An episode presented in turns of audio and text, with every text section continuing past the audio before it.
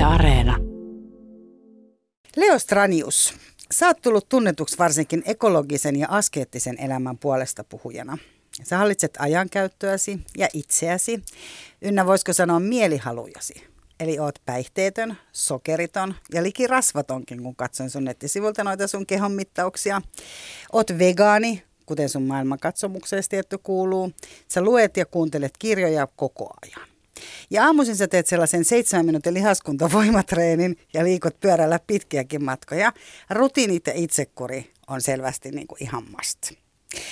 No luonnollisesti tekisi mieli kysyä, että mitä tapahtuu sit, jos se itsekuri pettää tai jos se pettäisi.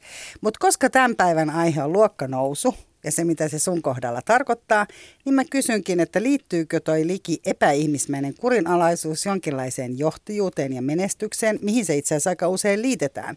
Vai voisiko se sun mielestä liittyä myös materiaalisesta aika niukkaan ja osin myös jonkin verran turvattomaan lapsuuteen ja nuoruuteesi? No mä haluaisin väittää niin, että se liittyy ihan puhtaasti tämmöiseen itsensä kehittämiseen ja haluun pitää oma itsensä semmoisena kehityskelpoisena muuttuvassa maailmassa. Tai sitten mä haluaisin ehkä väittää, että se liittyy siihen, että kun itse kokee niin tärkeäksi sen, että me voitaisiin sovittaa tämä ihmisen toiminta tämän maapallon kantokyvyn rajoihin, niin sitten täytyy luoda valmiuksia tietysti ja toimii niin kuin itse omien arvojensa mukaan kuuluukin toimia. Mutta totta kai sitten on ehkä se elementti, että jos on ollut vähän rikkonainen, turvaton lapsuus ja, ja se kiintymyssuhde ei ole ehkä ollut niin vankka siellä lapsuudessa, niin kyllähän se ainakin keittiöpsykologiassa tuo semmoisen mahdollisen ajatuskulun, jossa, jossa turvaton lapsuus johtaa siihen, että kun itse pitää pitää itsestä huolta eikä voi luottaa ympäröivään maailmaan, niin silloin täytyy vaan rakentaa se oma tekeminen sen varaan, että jotenkin itse pärjää muuttuvissa olosuhteissa. Mutta ennen kaikkea ehkä itse kokee, että se, se oma itsekuri, niin no kyllä se löystyykin, mutta se tarjoaa juuri enemmän niitä hyvinvoinnin mahdollisuuksia kuin jotenkin semmoista ahtautta tai kireyttä. Mm. Liittyykö se hyvinvointiluokkanousuun? Joo, kyllä se voi siihen, siihenkin jollain tavalla, tavalla liittyä. Mutta voi olla vaikea, ja ainakin itselle voi olla vaikea tunnistaa, tunnistaa sitä, että liittyisikö se juuri nyt tähän jonkunlaiseen luokkanousuun, kun ei ehkä koe itse niin sitä, että olisi kokenut jonkun huumaavan luokkanousun, vaan luokkanousu on tapahtunut niin siinä omassa arvomaailmassa sen suhteen, että missä ehkä lapsuudessa tai nuoruudessa semmoinen vähämaterialistinen arki on näyttäytynyt enemmän heikkoosaisuudelta tai pahoinvoinnilta, niin tänä päivänä se näyttäytyy enemmän kasvaneelta hyvinvoinnilta, ekologisuudelta, trendikkyydeltä ja, ja sillä tavalla on tapahtunut merkittävä luokkanousu siinä omassa arvomaailmassa. Yle puheessa. Kysy mitä vaan.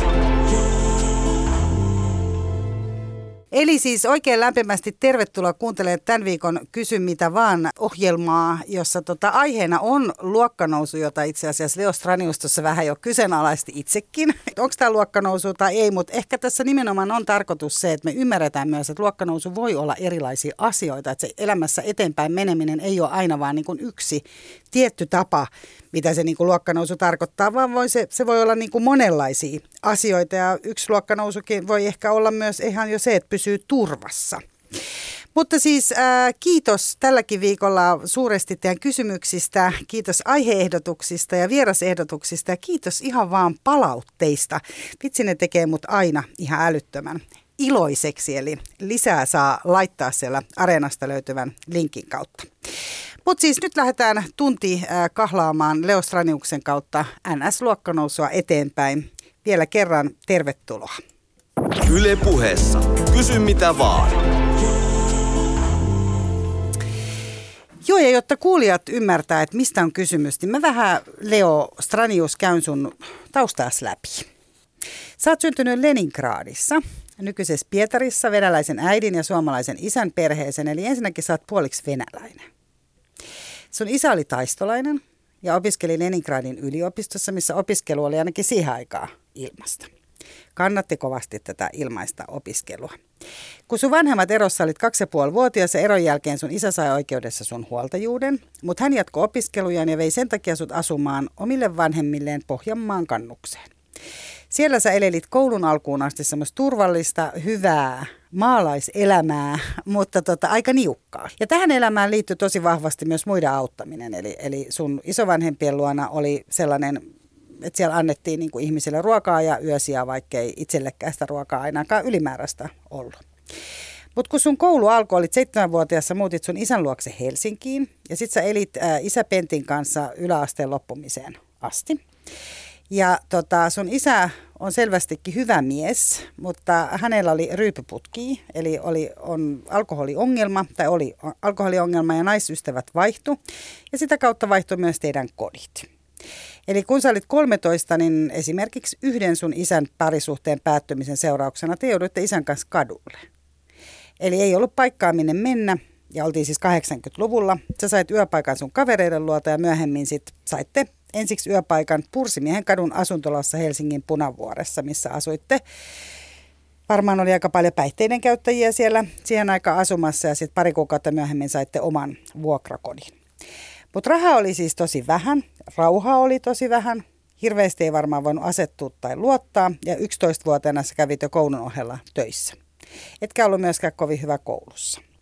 Yläasteen lopetit alle seiskan keskiarvolla, mutta lähdit opiskelemaan tietotekniikkaa ja menit itse asiassa aika hyväpalkkaisiin töihinkin ennen kuin parikymppisenä innostuit ympäristöasioista ja opiskelemaan Tampereen yliopiston ympäristötieteitä, jonne sä pääsit ilman ylioppilastodistusta, sillä tosi huonolla keskiarvolla. Tota, ennen kuin me mennään noihin sun lapsuuden tunteisiin, niin mua kiinnostaa tietää, että mikä oli sun päällimmäinen tunne, kun sä Leo Stranius pääsit sinne yliopistoon? Se oli kyllä siis aivan huikea ja mahtava tunne. Ja mä muistan sen elävästi jo, että se tunne hiipi mun mieliin jo, jo silloin, kun mä tulin sieltä pääsykokeista, että syntyi sellainen kokemus, että, että se pääsykoe meni ihan hyvin, en, enkä mä mokannut sitä, enkä, enkä olisi voinut kauhean paljon paremminkaan suoriutua.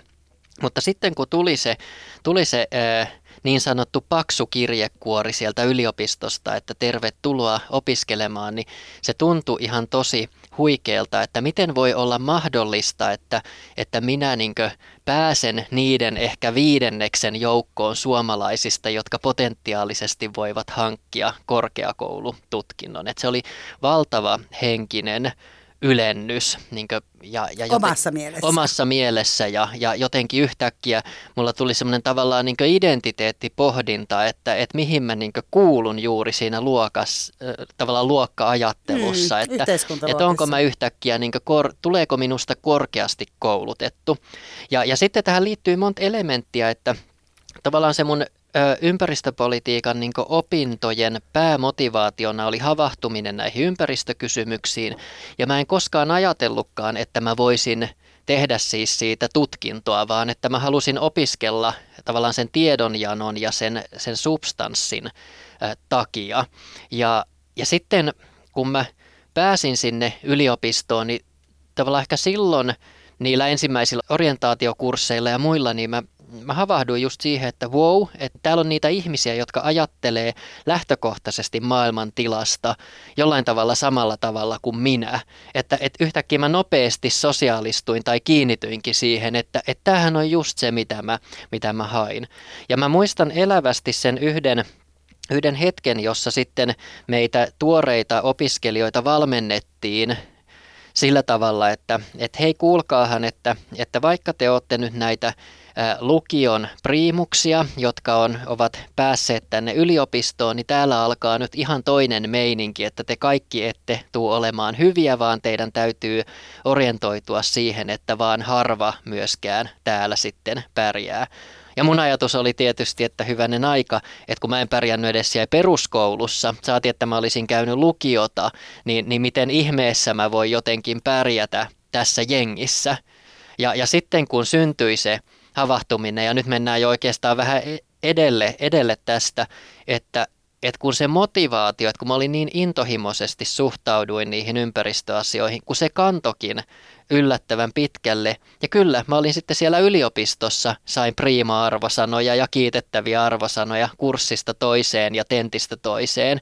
Ne oli yhtäkkiä, että miten tämä voi olla mahdollista, että mä oon päässyt tähän joukkoon ja vielä siinä joukossa, miten voi olla mahdollista, että mä pärjään. Ja onhan se valtava tämmöinen itsetunnon nostatus. Kun sä mainitsit tuon, että, että kuulunko mä tulevaisuudessa korkeakoulutettuja luokkaan, niin, niin mikä se oli se sun luokka, mistä sä lähdit?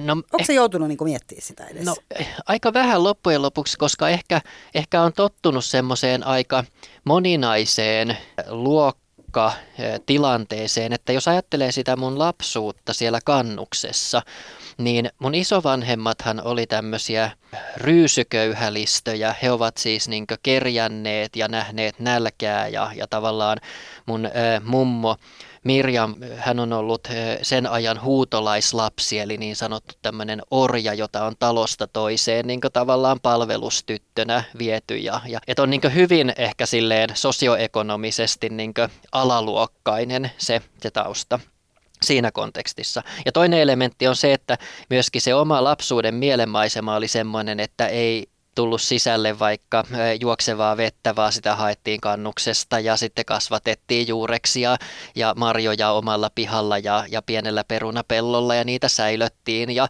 ja oli ulkohuussi, ei ollut sisävessaa ja tontin kulmalla oli tunkio, jossa sitten jonne vie, vietiin kaikki biojätteet ja, ja tavallaan elettiin tämmöisessä todellisessa zero waste tai kiertotalousyhteiskunnassa, mikä ei ollut niin tyypillistä sen ajan lapsille tai nuorille. Toinen, se minkä ehkä kuitenkin todellisen luokkanousun on jo tehnyt tässä koulutusnäkökulmassa ja opiskelunäkökulmassa on kuitenkin se mun isä, joka juuri tämmöisestä taustasta, tämmöisten mun isovanhempien lapsena pääsi opiskelemaan ja hankkimaan korkeakoulututkinnon. Niin tavallaan hän on... ulkomaille.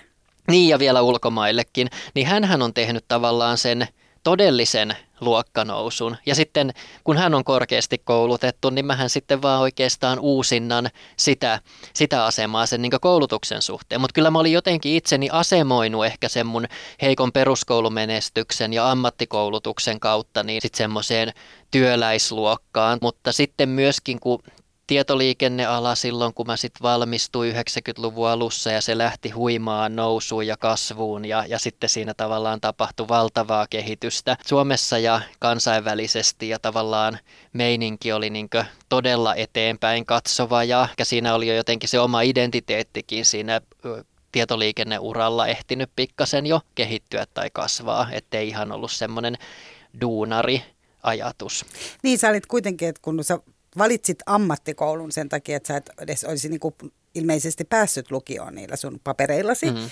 Ni, niin tavallaan, kun amishan on vähän semmoinen, että sit helposti ollaan silleen, niin kuin, että ai sä menit nyt sitten amikseen, mutta onhan se niin kuin monelle, sekin voi olla niin kuin intohimon lähde, että sä pääset opiskelemaan jotain, mikä sua oikeasti kiinnostaa ja mennä eteenpäin, että sä kuitenkin lähdit opiskelemaan etkä mennyt suoraan töihin, joka olisi ollut myös niin vaihtoehto. Kyllä tavallaan ja sitten täytyy huomata, että, että on hirveän elitististä ajattelua, että no Amis olisi vähän silleen, että no come on, että siis meillä on kuitenkin iso joukko ihmisiä, jotka ei pääse edes Amikseen niin syystä tai toisesta. Tai ja, ei voi, ei voi niin, mennä. Niin, tai saa peruskouluun ylipäätään edes niin kuin, valmiiksi, että tottahan se täytyy tunnistaa, että miten tietyllä tavalla kuitenkin on ollut jo etuoikeutetussa asemassa silloin ja ehkä se, se itsellä oli kuitenkin jo siinä amisvaiheessa, että realismi oli, että ei koulunkäynti oikein kiinnosta kiinnostanut, mutta kun tietokoneet kiinnostivat siihen aikaan ja muutama kaveri meni sitten amikseen tietotekniikkaa opiskelemaan, niin, niin sitten meni tavallaan sen,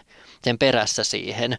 Ja, ja kyllä mä oon kokenut sitten, että se on myöhemmässä elämänvaiheessa ollut ihan älyttömän hieno ja upea juttu, ettei ole tehnyt sitä semmoista peruskouluputkea, että peruskoulu, lukio, yliopisto, vaan on saanut niin käydä vähän mutkan ja erilaisten kierrosten kautta, niin, niin kyllähän se rikastaa sitä omaa maailmankuvaa. Mm. Täällä on itse asiassa aika moni on kysynyt sulta siitä, tai on ky- halunnut esittää sulle sen kysymyksen, että uskotko, että tausta on mahdollistanut syvempää ymmärrystä niitä ihmisiä kohtaan, joilla ei mene niin hyvin tai jotka on vähemmän keskiluokkaisia myös. Joo, musta se on ihan päivän selvää, että jotenkin se ensimmäinen havahtuminen on ne, ne ö, tosi vaikeista ja köyhästä taustasta tulevat isovanhemmat, jotka opetti, opetti sen, että, että oli sulla itsellä mikä tilanne tahansa, niin aina on varaa auttaa muita myöskin ja aina on mahdollisuus auttaa muita ja ketään ei koskaan, koskaan jätetä oman onnensa nojaan. Siitä on ymmärrystä, että, että hei, ei tämä niin maailma ole mitenkään tasapuolinen kaikille ja, ja sillä tavalla, että se olisi vaan susta itsestä kiinni, miten täällä sattuu pärjäämään. Ja totta kai sitten ehkä sen myötä, että on itse ollut hyvin erilaisissa luokissa tai sosiaalisissa ympyröissä tai erilaisissa viiteryhmissä. Että kyllä mä näen tosi vahvasti sen omana semmoisena vahvuutena, ettei, ettei kauhean helposti lankea semmoiseen yksioikoiseen ajatteluun, jossa miettii niin kaikkia jonkun yhden tietyn näkökulman kautta. Yle puheessa. Kysy mitä vaan. Ja tänään kysyn mitä vaan kysyy Leo, Straniuksesta, Leo Straniukselta luokkanoususta. Öö, ehkä mennään nyt sinne vähän sinne sun lapsuuteen vielä. Eli oliko sulla siis ylipäätään, jos ajatellaan, että, että kun elitte täällä Helsingissä ja aloitit koulun, niin öö, minkälainen status sulla oli siellä koulussa? Me käytetään nyt tällaisia termejä, kun meillä on tämmöinen aihe. Ehkä aika kuitenkin tavallinen. Ehkä mulla oli tarve sillä tavalla – olla siellä koulussa semmoinen, että, että mä en nyt mitenkään valtavasti erottuisi joukosta, että kunhan nyt selviäisin, olisin mahdollisimman keskiverto. Tosin sitten mä ehkä numeroiden valossa olin keskivertoa heikompi, mutta, mutta siinäkin ehkä sitten tavoitteena semmoinen, että kunhan nyt en luokalle jäisi, että sen verran pitää tsempata. Mutta äh, kyllähän siellä jo niin peruskoulussa hyvin sitten näkyy näkyi se, että oli hyvin erilaisista taustoista tulevia, joilla oli erilainen asema, mutta kyllä yksi se suomalaisen peruskoulun niin mieletön vahvuus on, että, että kuitenkin me kaikki oltiin aika sulassa sovussa, että ei ne taustat, tai ainakin näin haluaisi niin sanottaa tätä myöhemmin, että ei ne taustat niin vaikuttanut siihen, että, että me leikittiin ja pelailtiin niin hyvin yläluokkaisesta taustasta tulevan lapsen kanssa siinä, missä sitten oli paljon koulukavereita, joilla oli vielä rikkonaisemmat ja rajummat olosuhteet kuin mitä itsellä on. Että kyllä siinä iloisen heterogeenisesti sekoittuivat ne, ne luokat sitten peruskoulussa. Mä en niin omasta mielestäni kohtuuttomasti poikennut kuitenkaan muista. Että siellä oli myös muilla, muilla mun kavereilla, oli perheet eronneet tai oli tiukkoja taustoja tai oli jopa jotain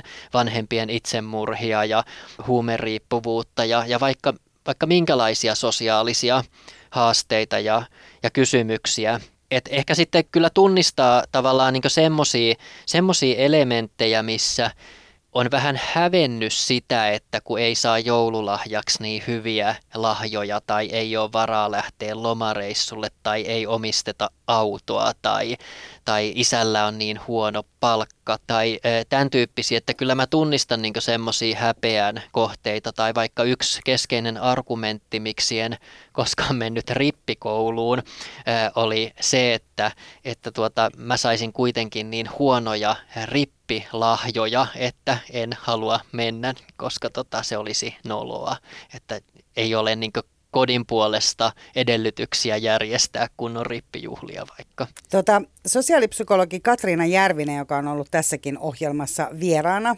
hänen haastattelu löytyy tuolta Yle Areenasta ja hänen kanssaan puhuttiin nimenomaan luokkaeroista. Hän oli puhumassa tutkijana, mutta myös omien kokemusten kautta.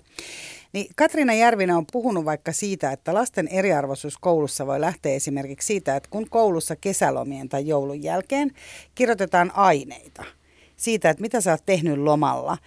Niin muistatko tällaisia kokemuksia tai muistatko sä, että sun olisi että kun rupesit sä valehtelemaan esimerkiksi tai keksii jotain?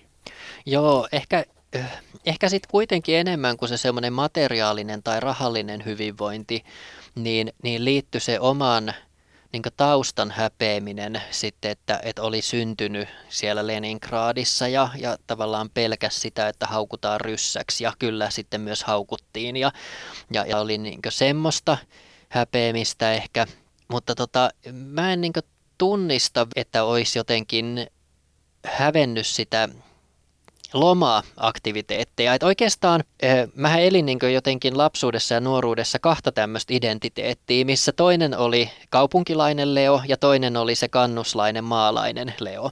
Ja, ja aina kun äh, loma alkoi, oli se sitten lyhyt pääsiäisloma tai sitten vaikkapa pitkä kesäloma, niin seuraavana päivänä mä hyppäsin junaan ja matkustin Pohjanmaalle sinne mun isovanhempien luokse ja mulla oli tavallaan se sosiaalinen viiteryhmä siellä enemmänkin, jolloin tavallaan... Niin paikalliset nuoret. Niin, paikalliset nuoret kyllä ja, ja mun kaverit. Että, ja sitten tavallaan siellä jotenkin taas mulla oli semmoista sosiaalista statusta sen takia, että mä olin Helsingistä. Helsingistä. Kyllä. Joo, näinhän oli muuten maalla. Joo, joo niin, niin tavallaan se toisi itselle semmoista jotenkin ehkä ansiotonta arvonnousua, voisiko sanoa näin. Ja, ja sitten taas siellä kaupungissa tavallaan, niin aina se, oli se aina se sama tarina, että mitä Leo teki lomalla, niin no mä menin sinne mummolaan aina.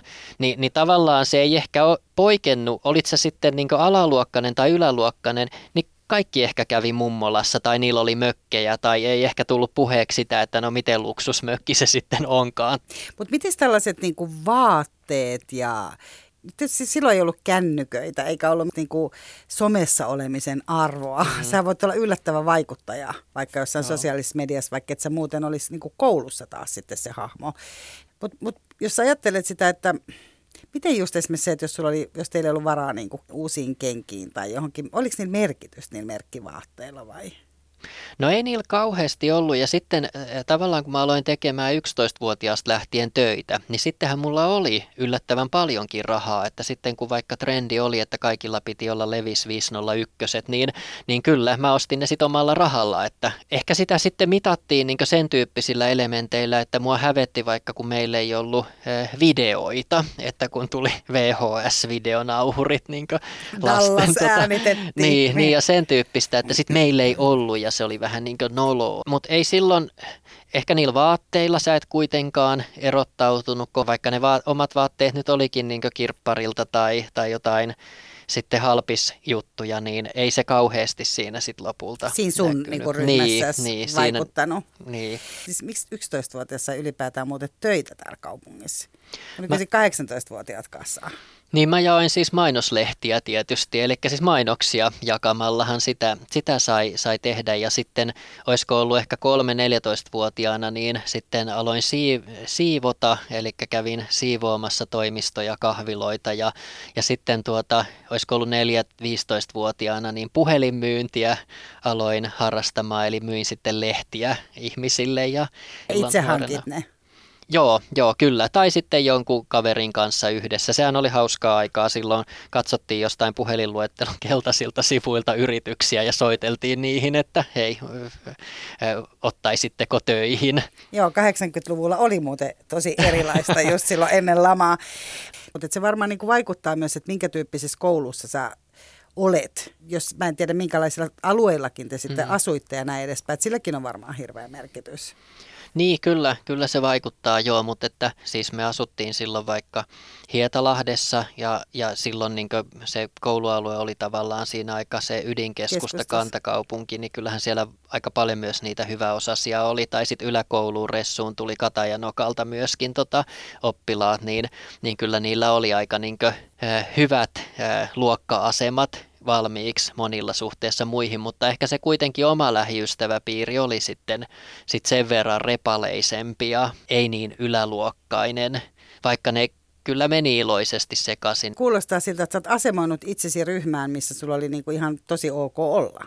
Joo, muakin on jonkin verran niin matkan varrella kiusattu koulussa, mutta ei mitenkään kohtuuttomasti sit kuitenkaan, tai ei ole jäänyt ainakaan semmoista jotenkin ahdistusta tai traumaa siitä. No mites tota, äh, miten muut aikuiset suhun suhtautu? Eli Anu täällä kysyy esimerkiksi, että oliko sulla joku opettaja tai joku muu ihminen, joka niin kuin näki sut, kannusti ja tota, niin kuin luotti sun kykyihin? Ei oikeastaan ole ollut. Että et olisihan se kiva, kiva mainita sitten joku hyvä peruskoulun opettaja nimeltä, joka sitten uskoi ja luotti ja hänen ansiostaan, kiitos, selvisin elämästä hengissä jotenkin. Ja ehkä tuleekin semmoinen mieleen enemmänkin niin, että, että silloin kun me, mä olin Lapinlahden alaasteella ja, ja sitten me muutettiin isän uuden kumppanin perässä Vallilaan. Tavallaan tuli eteen semmoinen, että pitäisi vaihtaa koulua. Ja sitten mä en halunnut sitä, että mä halusin niin mieluummin käydä siinä samassa koulussa, että pitää sen saman kaveri porukan. Ja, ja e, sitten jopa isä lupasi maksaa bussilipun, ettei koululta tai kaupungilta tarvinnut hakea siihen avustusta. Niin kuin Mut, sekin on vähän semmoinen niin kuin. Joo, joo, kyllä. Niin, niin tota, e, sitten se opettaja pisti mut vähän koville, että, että Leo kuulee, että, että jos sä haluat jatkaa tässä luokassa, niin sun täytyy niin tsempata ja käyttäytyy hyvin. Eli toisin sanottuna hän vähän uhkaili, mutta mulle se teki sen, että mä otin jotenkin lusikan kauniiseen käteen ja, ja yhtäkkiä siis sen lukuvuoden aikana mun keskiarvo nousi seitsemästä johonkin 7,7, joka oli mulle ehkä ensimmäistä kertaa semmoinen kokemus, että okei, että jos mä teen töitä ja jos mä yritän, niin kyllähän tästä niin selvitään. Toinen esimerkki tulee ehkä semmoisesta, että mun isä jostain syystä jossain kohtaa, se lupasi mulle jonkun merkittävän palkinnon tai jonkun muun, että jos mä saan historian kokeesta tota, kiitettävän. Ja sittenhän mä... Niin het... Hän oli itse Joo, hän oli itse historioitsija tietysti ja niin tavallaan ehkä hänelle läheinen aihe. Ja sitten mä luin yhteen ainoaseen kokeeseen vähän silleen kuin hullu, oikein kunnolla, ja sitten mä sain kymppibiikan siitä. Eli tavallaan syntyy ehkä semmoinen ajatus siitä ja luottamus itseensä, että, että jos tota, mä teen töitä, jos mä käytän aikaa, niin kyllä hommat alkaa sitten myöskin sujumaan. Niin, eli jos sua kiinnostaa tarpeeksi. Niin. Ja se varmaan näkyy sun nykyisessä elämässä myös aika paljon, koska sähän koko ajan jatkuvasti haastat itse. Sun täytyy koko ajan niin opiskella ja kuunnella ja muuta. Eli mietin, että onko se, onko se kans niin sitä tavallaan, että sä tiedät, että sussa on nämä kyvyt, vai onko sulla sellainen olo, että sä niin hukkasit monta vuotta, kun sä vaan muutaman kokeeseen hankit sitä tietoa? joo, joo. Me, siis silloin kun mä aloitin yliopisto-opiskelut, niin ö, mä olin itse 24-vuotias ja sitten ne monet oli tietysti parikymppisiä tai alle, jotka aloitti, niin sitten ja sitten varsinkin kun mä menin ympäristöjärjestötoimintaan mukaan ja sitten mä olin jo juurikin niin kaksivitonen tai muu ja sitten muut on niin ehkä taas siellä parikymppisiä, niin silloin mulle tuli semmoisia ajatuksia, että voi ei, että mä niin ponnistan takamatkalta, että mä oon monta vuotta jäljessä, että miksen mä ollut 15-vuotiaana jo ympäristöaktivisti tai, tai jotain muuta vastaavaa. Mutta sitten minhän nyt se on enemmänkin näyttäytyy semmoisena vahvuutena, että jes, että mulla on niin nämä erilaiset kokemukset ja mä pystyn ammentamaan siitä, siitä paljon enemmän, että, että se on kääntynyt vahvuudeksi. Mutta kyllä tietenkin nämä mun tämmöiset jatkuvat jotenkin itsensä kehittämisprojektit ja hankkeet, vaikka että mulla on tänä vuonna juuri menossa semmoinen semmoinen, että mä joka kuukausi harjoittelen tai kokeilen jotain uutta tapaa. Ja, mä oon esimerkiksi harjoitellut vaikka ottamaan päiväunia tai mä oon harjoitellut käsillä seisontaa tai Rubikin kuution ratkaisemista tai, tai ö, mitä, mitä milloinkin. Pätkäpaastoa myös. Niin, kyllä, kyllä. Myös Rasvaprosentti tippui entisestä. Kyllä, kyllä. Niin, niin tuota, ne on ehkä mulle kuitenkin semmosia, ei niinkään, että että mä ottaisin takas jotenkin niitä menetettyjä niin mahdollisuuksia, vaan enemmänkin sitä, että mä pitäisin itseni semmoisena muuntautumis- ja oppimiskykyisenä ja osaisin edelleen katsoa asioita hyvin erilaisista näkövinkkelistä. Eli, eli ehkä se on tämmöistä jotenkin henkisen ikääntymisen vastaan taistelua. Mm, aivot pysyy vireenä. Niin, niin. Mutta toisaalta mä ajattelen, että onko sille opille – semmoiselle niin kuin sivistykselle ja uusien asioiden niin kuin oppimiselle, sille, että semmoinen niin kuin ylipäätään niin kuin mahdollista, niin onko se niin kuin jotenkin silleen niin kuin erityisen arvokasta sulle?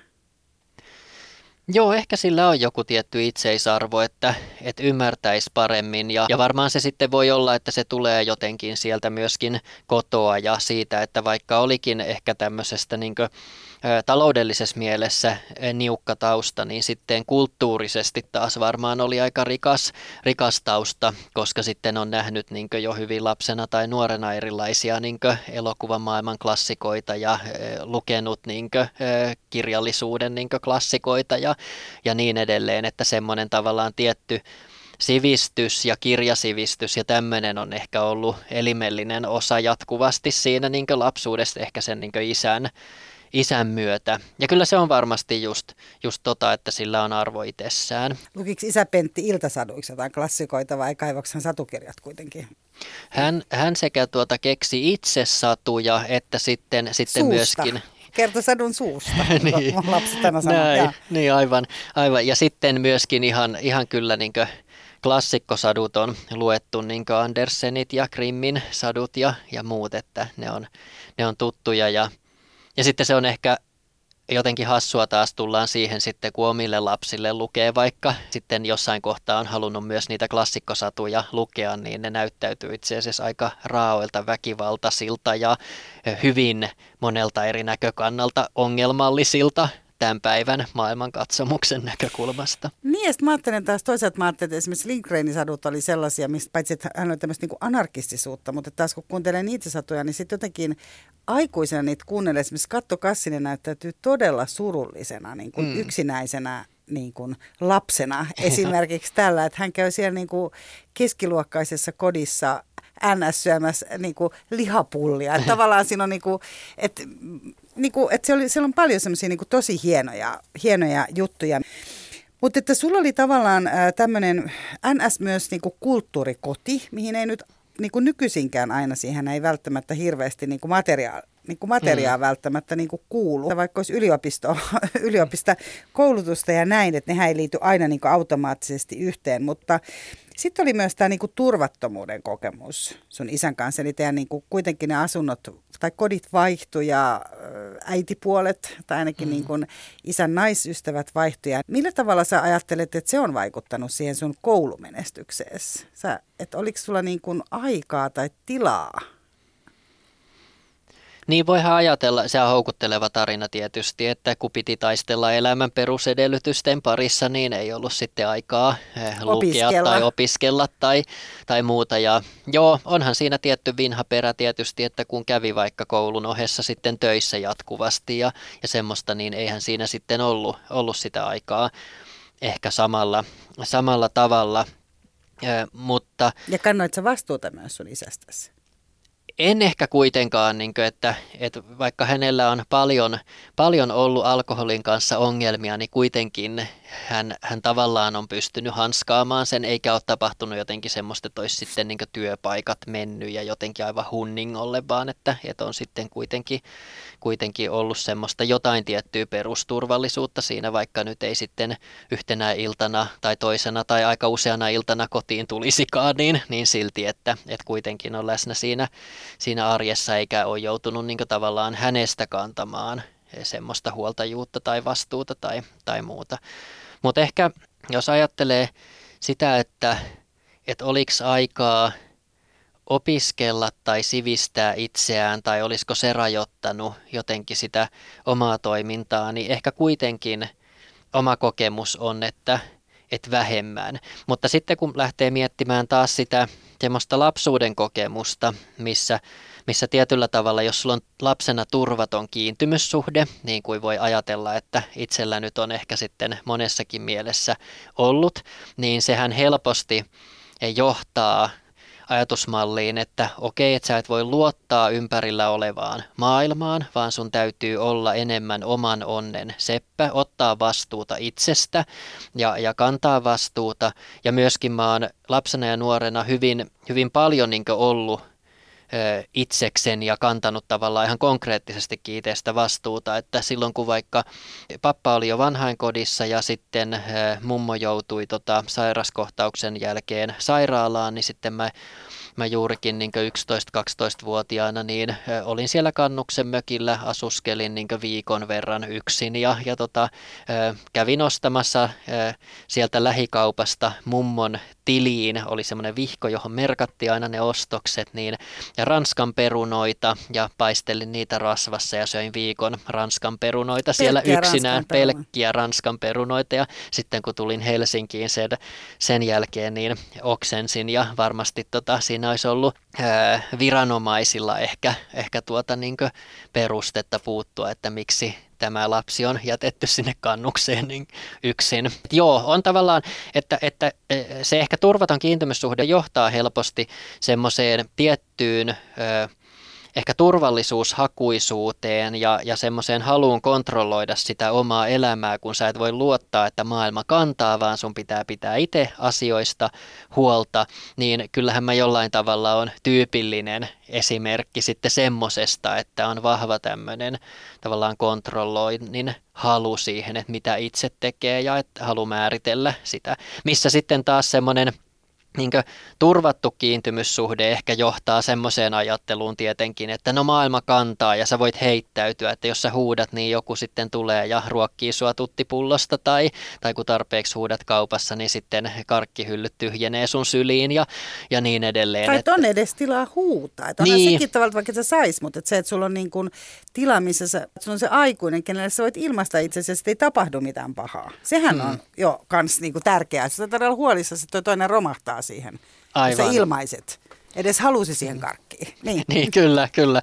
Joo, just näin. Ja sitten se ehkä, ehkä semmoinen turvat, turvattu kiintymyssuhde, niin sittenhän se johtaa varmasti semmoiseen, että, että hei, että, että kun maailma kantaa, niin, niin voi tehdä mitä tahansa, voi ottaa riskejä ja ei tarvitse pelata niin varman päälle. Ja, ja sen huomaa niin oman oman puolison kanssa, joka tulee hyvästä semmoisesta keskiluokkaisesta turvatusta taustasta, että kyllähän meillä sitten kotona Annukka on ollut aina paljon enemmän semmoinen, että hei asiat kyllä järjestyy ja hommat hoituu ja, ja voi luottaa, että sitten vaikka pappa petaalar, jos ei niin muu auta, kun itsellä on ollut sitten ehkä se tulokulma koko ajan, että täytyy varmistaa, että nyt on ainakin perustoimeentulo ja jossain töissä käy ja olisi jotain sitten niin turvaa joko sen niin sosiaalisen verkoston tai taloudellisen hyvinvoinnin kautta. Ja sittenhän se johtaa semmoiseen, ja ainakin itsellä on johtanut siihen, että, että kun on huomannut, että sillä omalla tekemisellä jotenkin selviää, niin tuleekin siitä kasvaa niin hyvin vahva itsetunto, että, että wow, että mä selviän. Että se, että mä pääsin yliopistoon, niin se ei johtunut siitä, että joku tasotti mulle polun valmiiksi, vaan mä tein tämän itse. Tai se, että sä pääsit jossain työelämässä johtaviin asemiin tai muuta, niin mä tein tämän niin itse. Että se on mun omaa ansiota, eikä niin ollut kullattu polku, jota pitkin vaan niin tarvii talsia. Siinä missä taas sitten vaikka, vaikka kun sä ponnistat sieltä turvatusta taustasta, niin sitten oletus on, että sä vedät kymppejä koulussa ja jos ne onkin kaseja tai muita, niin sitten se on niin maailmanloppu suunnilleen, missä itsellä taas se seiskakin oli jo silleen, että wow, että, että tässähän pärjätään pärjää ihan hyvin. Ja tähän mä muuten esitän nyt, äh, tässä oli yhden kuulijan kysymys, eli Inkeri on täällä kirjoittanut, että helposti ajatellaan, että yliopistossa koetaan oman luokkataustan takia alemmuutta, kuten varmaan tapahtuukin, mutta voiko erilainen tausta olla myös positiivinen ja rentouttava tekijä, jos ei ole vaikkapa just monisukupolvisen lääkäri tai asiansa, asianajajasuvun perillinen, eli on enemmän tilaa epäonnistuu? Joo, kyllä, mutta kyllähän mä siis yliopistossakin aluksi häpesin ihan hirveästi sitä, että mä en ole käynyt lukiota ja sitten tiedäksä, kun on kaikkia haalarijuhlia tai jotain semmosia ja vappuja, jolloin pitäisi ylioppilaslakkiin vetää päähän, niin tavallaan sitten on niin noloa, että, että no mä en jotenkin kuulu tähän jengiin, mä oon tosi ulkopuolinen tai, tai erillinen siitä, mutta se ehkä havahtuminen oli, oli siinä ja, ja se ei liity ainoastaan siihen niin yliopistoon, vaan sitten muutenkin, kun integroitu mukaan vapaaehtoistoimintaa ja ympäristöä ympäristöjärjestöihin ja muihin, niin koki, että aluksi semmoista niin vähän pelkoa siitä, että mä oon liian erilainen. Mutta yhtäkkiä, kun siellä olikin vastas ihmisiä, jotka oli älyttömän kiinnostuneita sun taustasta. Ja sitten se olikin niinku voimavara ja ne oli niinku, eh, enemmän niinku mukaan ottavia ja, ja sua ei nähty semmoisena ulkopuolisena, niin sittenhän se vaan niinku lisää kasvatti semmoista omaa itsetuntoa, että vau, että, että mulla on vielä niinku tämmöinen erilainen tausta ja se on niinku jotenkin vahvuus tässä piirissä. Että, että, ja se ehkä tuli sen, sen myötä, kun niinku juurikin Annuka kanssa alettiin olemaan. Että, Eli et siinä, sun vaimosi. Joo, joo. Niin, niin siinä mä ehkä aloin niinku havahtumaan siihen, kun hän oli niin tavallaan kiinnostunut myöskin siitä taustasta, eikä se ollutkaan noloa sitten tai jotenkin, että hei, tämähän on joku rik, niin rikkaus enemmänkin ja vahvuus ja, ja sitten se vastaanotto on ollut tavallaan näin aikuiselämällä kauhean hyväksyvä ja myönteinen. Että on ollut vähän semmoista satumaista onnea senkin suhteen, että on ajautunut sitten semmoisiin sosiaalisiin ympyröihin ja, ja piireihin ja juttuihin, jossa se niin sun erilaisuus on ollut niin hyvin hyväksyttävää.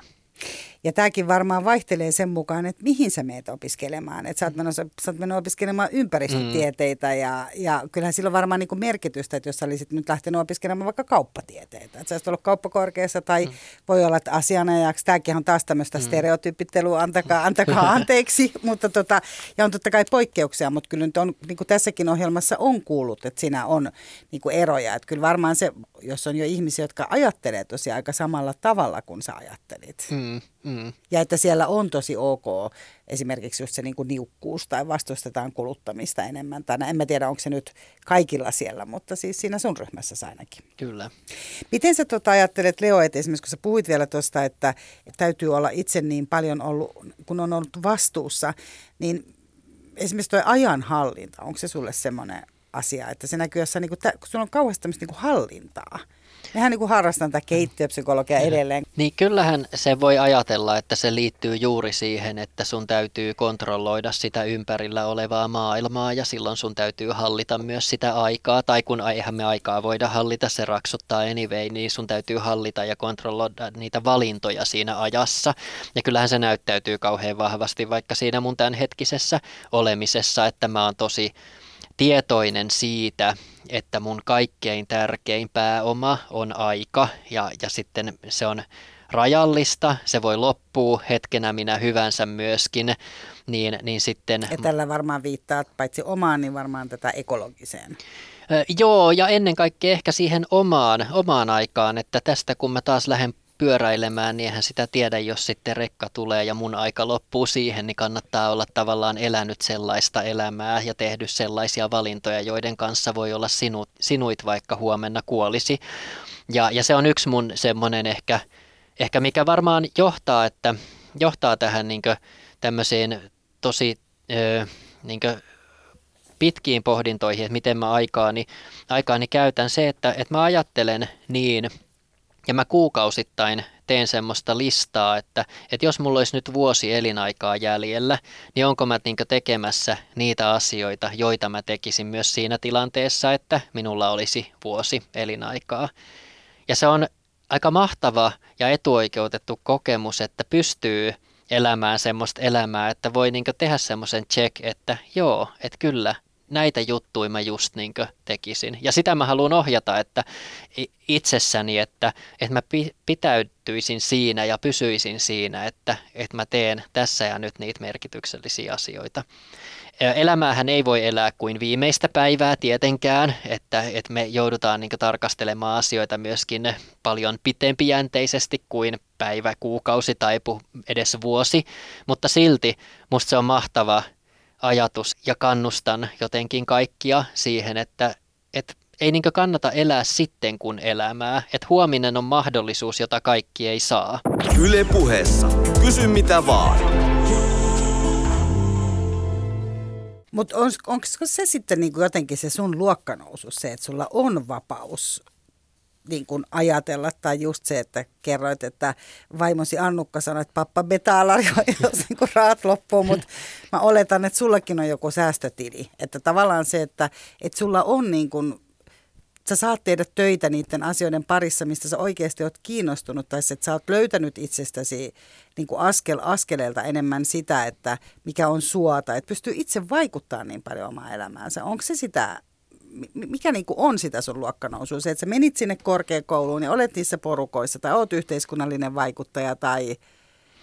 Niin varmaan siis ehkä se on niin tosi monellakin eri tasolla voi ajatella ja sitä voi sanottaa sen luokkanousun kautta, että, että kyllähän justiinsa jos ajattelee semmoista ihan niin taloudellista, että jos lähtee siitä käsin vaikka purkamaan, niin kyllä mulla on ollut semmoinen aika vahva varmuusvarastojen rakentaminen, että mä muistan tuota silloin, kun mä 18-vuotiaana asuin soluasunnossa, kävi Amiksessa ja sitten piti mennä armeijaan, niin armeijan aikana mä en pystynyt tekemään töitä, jolloin mun taloudellinen toimeentulo tippui entisestään ja niillä armeijan päivärahoilla ei niin saanut oikeastaan mitään, niin kyllä mä hamstrasin ruokaa. Mulla oli vähän niin makaronia ja puu puuroa ja semmoisia kuivamuona ja säilykkeitä, että mä oikeasti selviän sen armeijan ajan silloin, kun mä tuun kotiin käymään, koska ei mulla olisi ollut rahaa ostaa ruokaa. Et ei, ei voinut tavallaan niin laskea sen varaan, että isä tulisi ja ostaisi ruokaa tai saisi jostain. Ja nythän se näkyy sitten paljon myöhemmin niin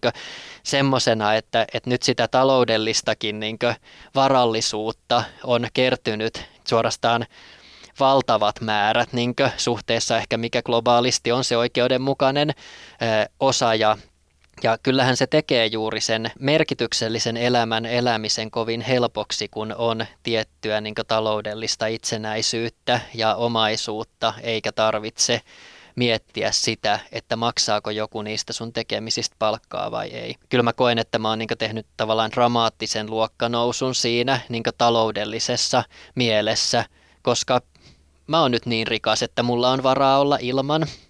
Mulla on kaikki, mitä mä ikinä haluan. Jos meillä menee pesukone rikki, niin sitten on niin varaa ostaa uusi, jos semmoisen haluaisi tai, tai jotain muuta. Niin se on niin yksi elementti, mutta kyllä se musta niin luokkanousuhan tulee sit sitä kautta, että, että myöskin sen vaikkapa kaveripiiri vaihtui silloin niin yliopisto-opiskeluiden myötä, että se on niin vahvaa sosiaalista nousua ja on verkostoitunut tässä yhteiskunnassa ja on pitkään tehnyt ja toiminut erilaisissa positioissa käsin, niin totta kai sä oot niin verkostoitunut. Tai se on sitä, niin kuin, että sä oot koulutuksen hankkinut, että sulla on tiettyä niin pääomaa.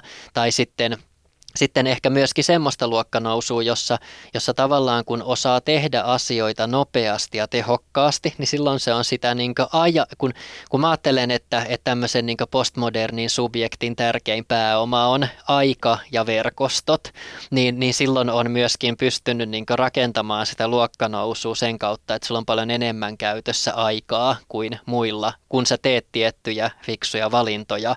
Vaikka pääkaupunkiseudulla on kaikkein nopeinta ja tehokkainta kulkea paikasta toiseen polkupyörällä, niin se säästää sulla ajassa, kun sitten sä saat samalla kuntoiltua ja pidettyä huolta terveydestä ja se on ekologinen tapa liikkua ja niin edelleen. Että monet valinnat on tehnyt itselle sen, että sitten no, on tapahtunut tämmöistä, voisiko sanoa elämänlaadun parannusta. Hmm. Siihen varmaan liittyy myös sit identiteetti. Täällä on Rohikan rouva taas esittänyt kysymyksen ja tällä kertaa hän kysyy, että muuttuuko se identiteetti oikeasti vai kantaako ihminen kuitenkin aina mukanaan sitä alun perin lapsuudessa saatu identiteettiä. Joo, ja, ja varmaan on tiettyjä tietysti semmoisia persoonallisuuskysymyksiä, jotka, jotka säilyy läpi, läpi elämän jossain muodossa, mutta kyllä mulla on vahva semmoinen itsellä ajatus, että voi hyvinkin paljon muokata sitä omaa identiteettiä, ajattelua, arvomaailmaa ja jopa persoonaa, sitä mitä sä arvostat. Että, että mä ajattelen, että kun perinteisesti on ehkä nähty sillä tavalla, että kun kaadetaan ihmisten päähän tietoa, niin sitten siitä tiedosta muodostuu sinne sydämeen niitä arvoja ja sitten sieltä sydämestä niistä arvoista tulee tekoja. Ja, ja noihan se ei tietenkään mene, vaan, vaan enemmänkin se menee niin, että se mitä sä käsillä tavallaan käsillä teet, niin sitä sä alat siellä sydämessä arvostamaan ja se mitä sä arvostat, niin si- siihen sä hankit sitten sitä tietoa.